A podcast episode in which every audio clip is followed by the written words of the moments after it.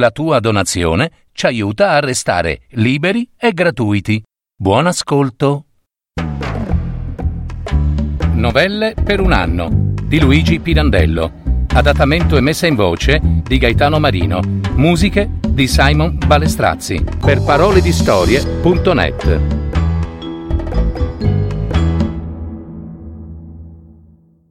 Lo storno e l'angelo centuno.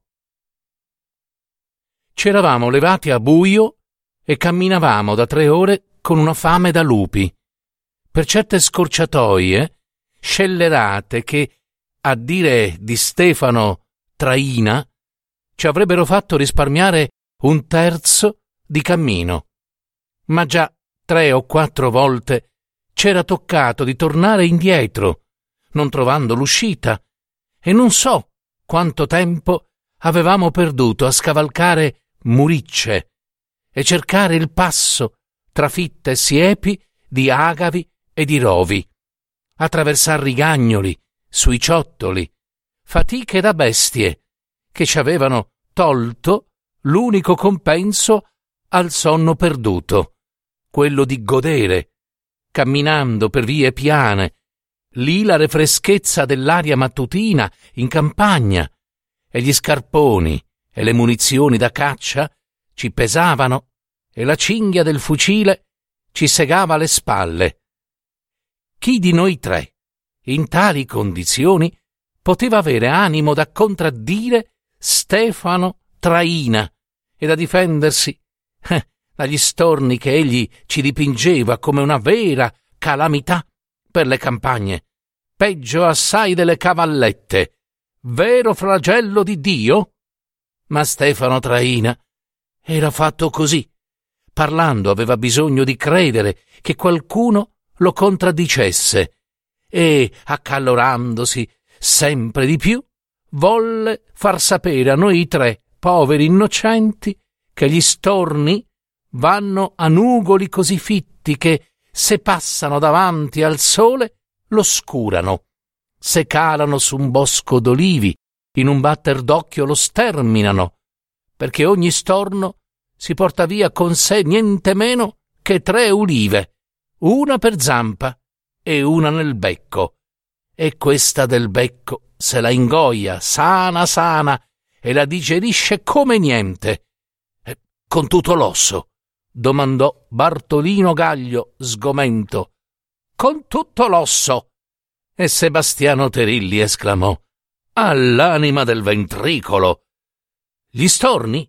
Ma se vi dico, seguitò Stefano Traina, per concludere che se da un canto noi dovevamo ringraziare Celestino Calandra, il più giovane del più bello dei canonici di Montelusa, per averci invitati a passare una settimana nelle sue terre di Cumbo, dall'altro Celestino Calandra doveva restare grato a noi del segnalato servizio che gli avremmo reso, salvandogli il raccolto delle ulive con la nostra caccia agli storni.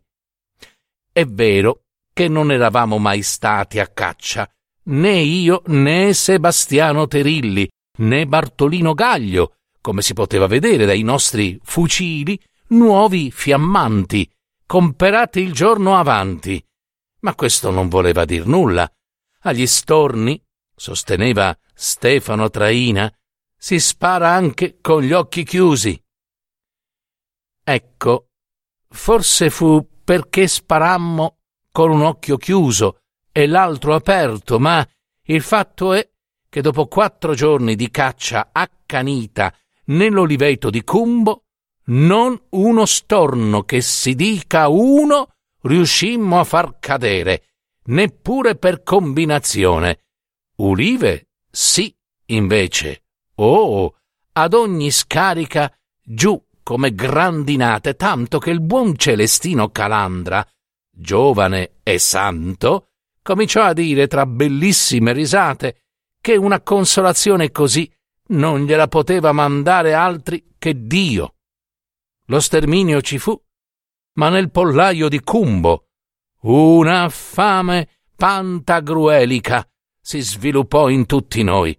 Quattro giovani cacciatori eravamo, fame, ma era forse la rabbia che ci divorava per tutti gli storni falliti che se ne volavano via pian pianino senza fretta, come se volessero dirci eh, come siete noiosi con queste schioppettate. La vecchia donna Gesa, cassiera di Celestino Calandra, vecchia e santa, con due mazzi di pollastrelli, uno per mano, dai colli tirati e ciondolanti, ci fulminava, con gli occhi ogni mattina al ritorno dalla caccia.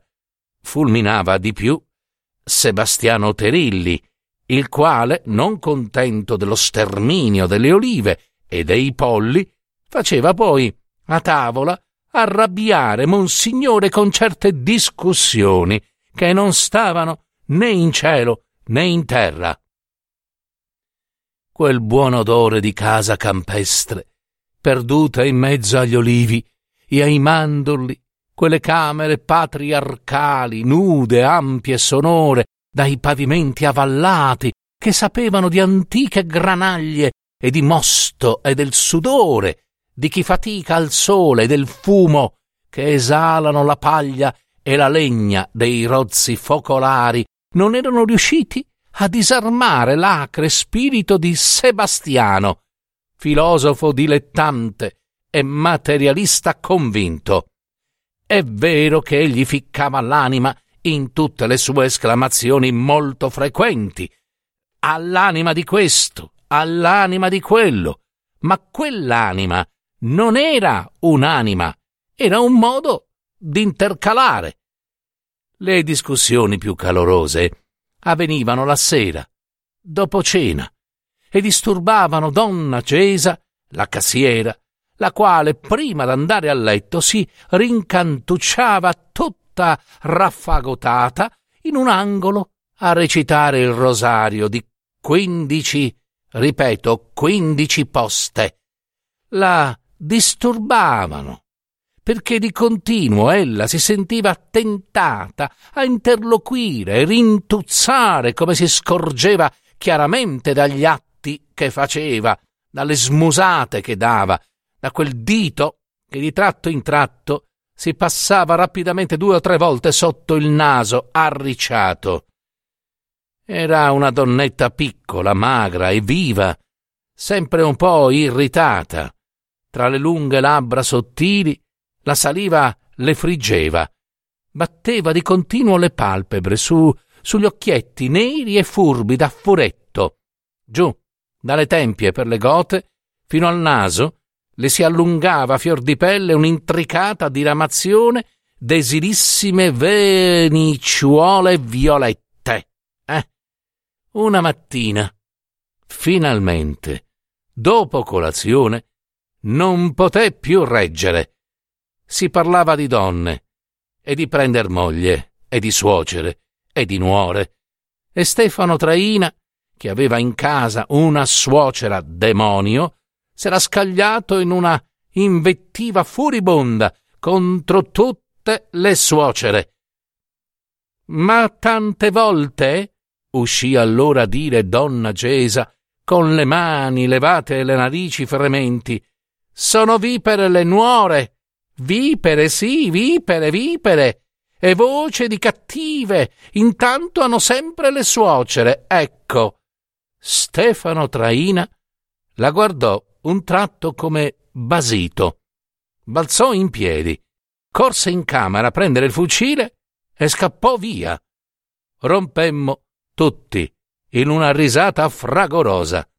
Donna Gesa aggrottò le ciglia e aspettò che finissimo di ridere, poi si volse verso Monsignore e tentennando il capo in segno di commiserazione domandò era buona la popone? Vossignoria lo sa, quella del miracolo dell'angelo centuno, eh? Raccontate, raccontate, le gridammo io e Bartolino Gaglio. Ma Sebastiano Terilli, facendo campana, eh, un momento, aspettate. Come avete detto, centuno. C'è l'angelo cento e l'angelo centuno? Mi pare. gli gridò subito in faccia Bartolino Gaglio, temendo che l'interruzione indignasse la vecchia e la facesse passare dalla voglia di raccontare. 101, 102, 103, e che meraviglia! Sì, ci sono gli angeli, e Dio assegna il numero a ciascuno.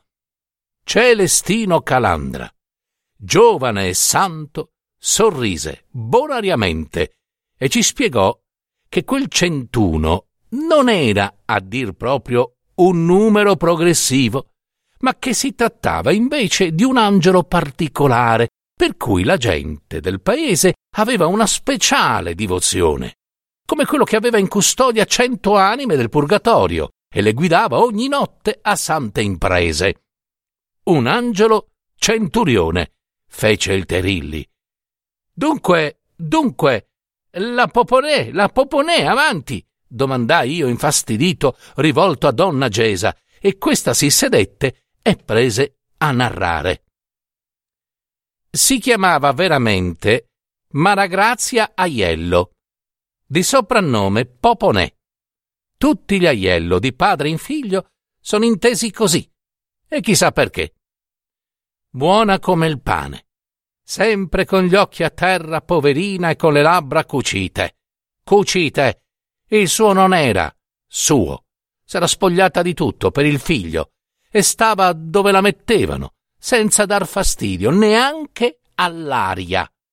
La nuora, invece, che si chiamava Maricchia, dispetti sopra dispetti, dalla mattina alla sera, facciaccia tosta, che non arrossiva di nulla, linguacciuta e cimentosa poi. Non c'è peggio delle donne cimentose. Non voleva portare la mantellina eh no, come tutte le villane, perché diceva che il padre era della maestranza e portava il manto di lana a pizzo con la frangia e voleva essere chiamata Gnora e non comare, Gnora. La Poponè, zitta per amore del figliuolo, che abbozzava anche lui, un po' bestialotto era. Se fosse stato figlio mio, basta, basta. Quante ne patì, povera creatura di Dio, la Poponè. A sessant'anni bisognava vederla. Non un pelo bianco. Pareva una madonnina di cera, linda linda, coi capelli gremiti e fresca fresca nelle carni più di una ragazza di quindici. Vestiva come tutte le poverette, di baracane, e insomma, ma ogni casacchina addosso a lei pareva di seta. Tanto bel portamento aveva, con un che di civile. Eh? Tutti le davano passo appena la vedevano. Mi ricordo le mani. Le mani, sì. Che finezza! Parevano un velo di cipolla. E sì che avevano faticato quelle mani, eh? Eppure e non c'era neanche da dire che la nuora si dispendiasse per lei, che pure aveva ceduto in vita al figliuolo tutto quanto possedeva, la casetta e una piccola chiusa sotto le fornaci. Campava ancora sul suo, facendo novene e recitando rosari per conto dei devoti che venivano a trovarla fino a casa da miglia e miglia lontano e la compensavano delle grazie che riusciva a impetrare dalle anime sante del purgatorio, con le quali durante la notte era in comunione. Sì, sì, proprio così. Se ne vedevano le prove ogni giorno. Una volta, consta a me, eh, una povera madre venne a trovarla per un figliuolo che era in America e non le scriveva più da tre mesi. Ritornate domani, le disse la Poponè.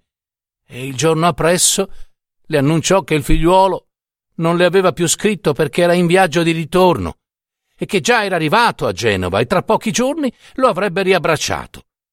E così fu. Guardate, lo dico, e mi si aggricciano ancora le carni. Santa, santa, era proprio una santa, la Poponè. Ma questo miracolo dell'angelo centuno? le domandò Sebastiano Terilli. Ecco, ci vengo adesso, rispose donna Gea. per avere un po' di requie dai continui dispetti della nuora. Un giorno la Poponè pensò di recarsi per qualche settimana al vicino paese di Favara, dove aveva una sorella, vedova come lei. Ne chiese licenza al figliuolo e, avutala, andò da un compare del vicinato che si chiamava Zilisi per chiedergli un prestito. Sì, un prestito, una vecchia asinella che egli aveva, esatto, una un po' tignosa, ma tranquilla, come una tartaruga. Sapeva bene, la Poponè, che a lei Zilisi non l'avrebbe negata, quantunque per quella sua asina avesse tanto amore che non aveva più pace per tutto un giorno se essa la mattina non beveva intero il suo solito bugliolo d'acqua. Era un vecchio curioso, questo Zilisi. Tutti sparlavano di lui nel vicinato per via di quella sua asina. Ogni mattina le reggeva con le mani davanti al muso il bugliolo, invitandola, sì, col fischio a bere, a bere per una o due ore, tante volte. E guai se le vicine, infastidite da quel fischio lamentoso, persistente, gli gridavano che la smettesse. Guai! Vedovo come la Poponè, da tanti anni, le stava attorno desideroso di mettersi con lei, ecco. Statevi zitto, santo cristiano, gli dava sempre sulla voce la Poponè e si faceva il segno della croce. Statevi zitto, che le pareva una tentazione del diavolo quella. Quel giorno ella aspettò davanti al cortile acciottolato dove Zilisi aveva la casa e la stalla. Aspettò un bel pezzo che il vecchio finisse di fischiare tra gli sbuffi di tutte le vicine che la spingevano ad entrare, dicendole su, su, e se entrate voi la smette, avanti. Alla fine il vecchio la smise ed ella entrò nel cortile. L'asina, ma subito, ma anche per un mese l'avrebbe prestata a lei, anche per un anno, e magari gliel'avrebbe donata, e tutto le avrebbe donato, tutto, tutto quanto possedeva. Se, se. Da capo, vecchio stolido, statevi zitto. Ma mi bisogna per una settimana.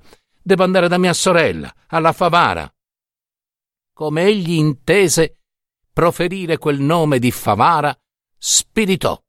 Sp- proprio, sì, e cominciò a dire che mai e poi mai avrebbe consentito che ella andasse sola a quel paese d'assassini, dove ammazzare un uomo era come ammazzare una mosca, e le raccontò che un favarese una volta, per provare la carabina, che era ben parata, fattosi all'uscio di strada, l'aveva scaricata sul primo che aveva veduto passare. Sì, e che un carrettiere di Favara, un'altra volta, dopo aver fatto montare sul carretto un ragazzino di dodici anni, incontrato di notte lungo lo stradone, lo aveva ucciso nel sonno, perché aveva inteso che gli suonavano in tasca tre soldi.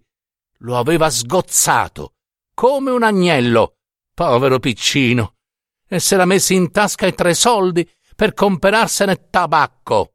Sì, aveva buttato il cataverino dietro la siepe e arri, arri, arri, a passo a passo, cantando, aveva seguitato ad andare, sotto le stelle del cielo, sotto gli occhi di Dio, che lo guardavano, ma l'animuccia del povero ucciso aveva gridato vendetta e Dio aveva disposto che lui stesso, il carrettiere, arrivato all'alba alla Favara, invece di recarsi alla carrettiera del padrone, si fermasse davanti al posto di guardia e coi tre soldi nella mano insanguinata si denunziasse da sé, come se parlasse un altro per bocca sua. Vedete? Vedete che può Dio? gli disse allora la Poponè. E perciò io non ho paura. Zilisi insistette per accompagnarla, ma lei tenne duro. Gli disse che avrebbe preso in affitto l'asino da qualche altro, allora, allora egli cedette, ecco, e le promise che il giorno appresso, all'alba, l'asinella sarebbe stata davanti alla porta di lei, con la bardella e tutto. Ora avvenne che di notte Zilisi col pensiero dell'asina da approntare per l'alba, si svegliò. C'era un gran chiaro di luna e gli parve giorno.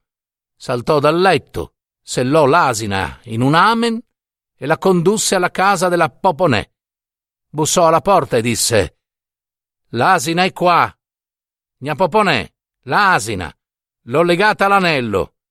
Il signore e la bella madre vi accompagnino.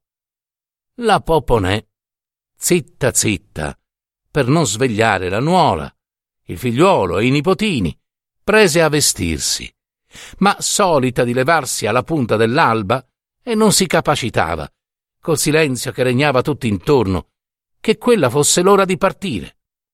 Sarà, disse, ma avrà gabbata il sonno. E uscì, col fagotello sotto la mantellina.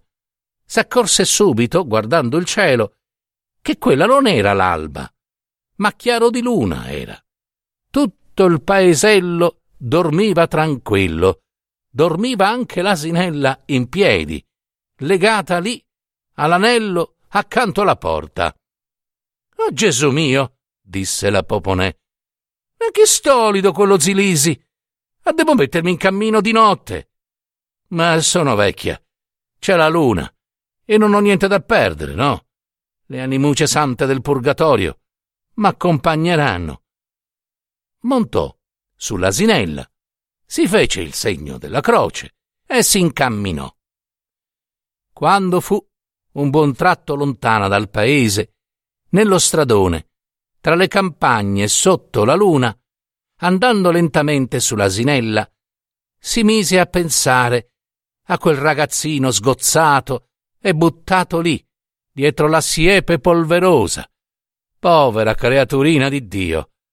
A tanti altri ammazzamenti e male vendette pensò, che si raccontavano, sì, della Favara, e intanto proseguiva con la mantellina in capo, tirata fin sugli occhi, per impedirsi di guardare le ombre paurose della campagna di qua e di là dallo stradone, ove la polvere era così alta che non faceva neanche sentire il rumore degli zoccoli dell'asinella.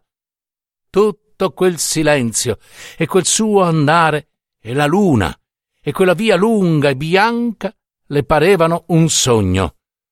Oh animuce sante del purgatorio, diceva tra sé, a voi io mi raccomando, e non smetteva un momento di pregare.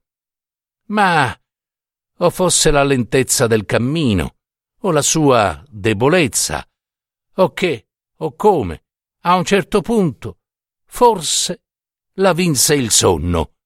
Il sonno, sì.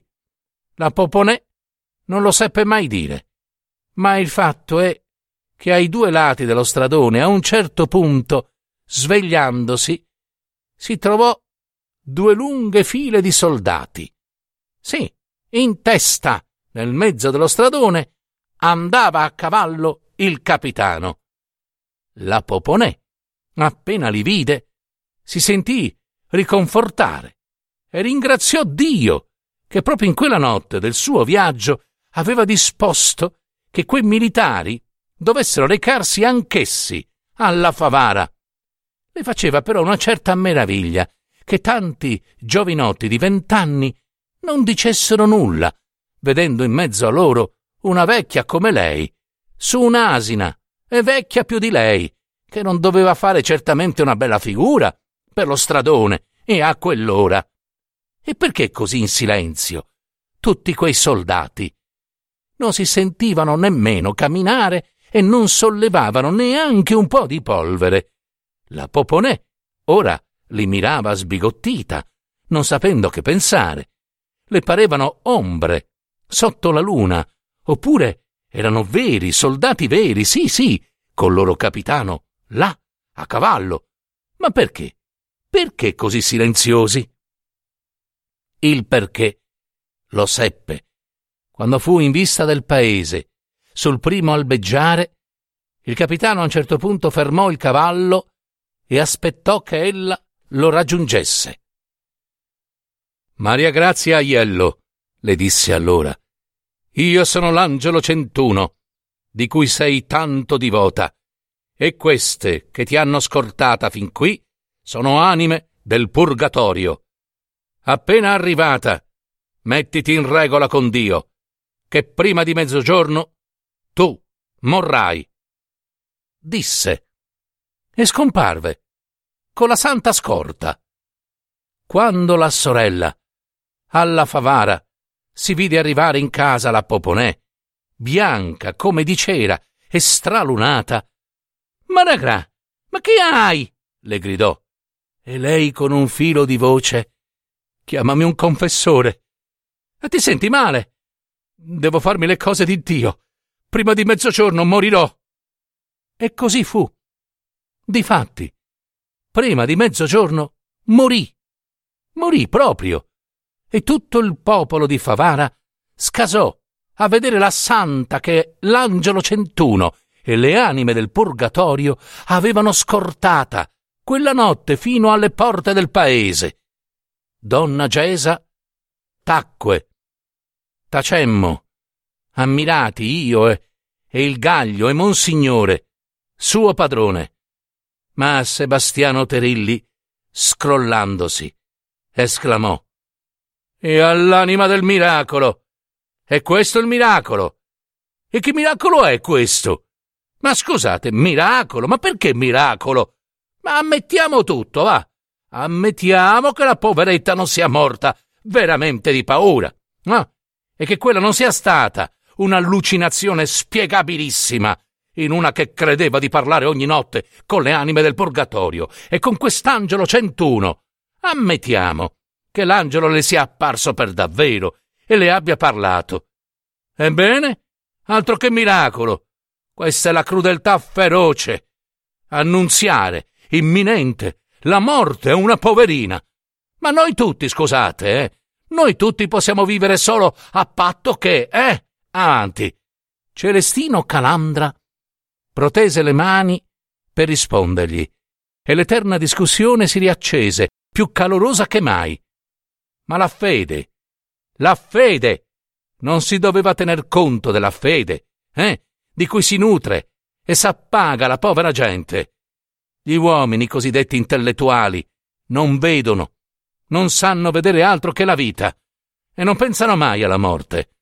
La scienza, le scoperte, la gloria, il dominio e si domandano come faccia a vivere senza tutte queste belle grandi cose la gente del popolo, quella che zappa la terra e che appare loro condannata alle più dure e umide e umide fatiche. Come faccia a vivere perché è viva? E la stimano brutta, perché non pensano che una ben più grande idealità, di fronte alla quale diventano vane e ridicole miserie tutte le scoperte della scienza e il dominio del mondo e la gloria delle arti, vive come certezza irrefragabile in quelle povere anime e rende loro desiderabile come un giusto premio la morte stessa. E chissà quanto si sarebbe protratta quella discussione sul miracolo dell'angelo centuno, se un altro miracolo, e questo vero, eh, autentico, indiscutibile, non l'avesse a un tratto troncata. Stefano Traina, col fucile da caccia in pugno, si precipitò nella sala da pranzo tutto ansante, esultante, col volto paonazzo, congestionato, sgraffiato e affumicato. Era riuscito, finalmente, a uccidere uno storno, un vero e proprio miracolo.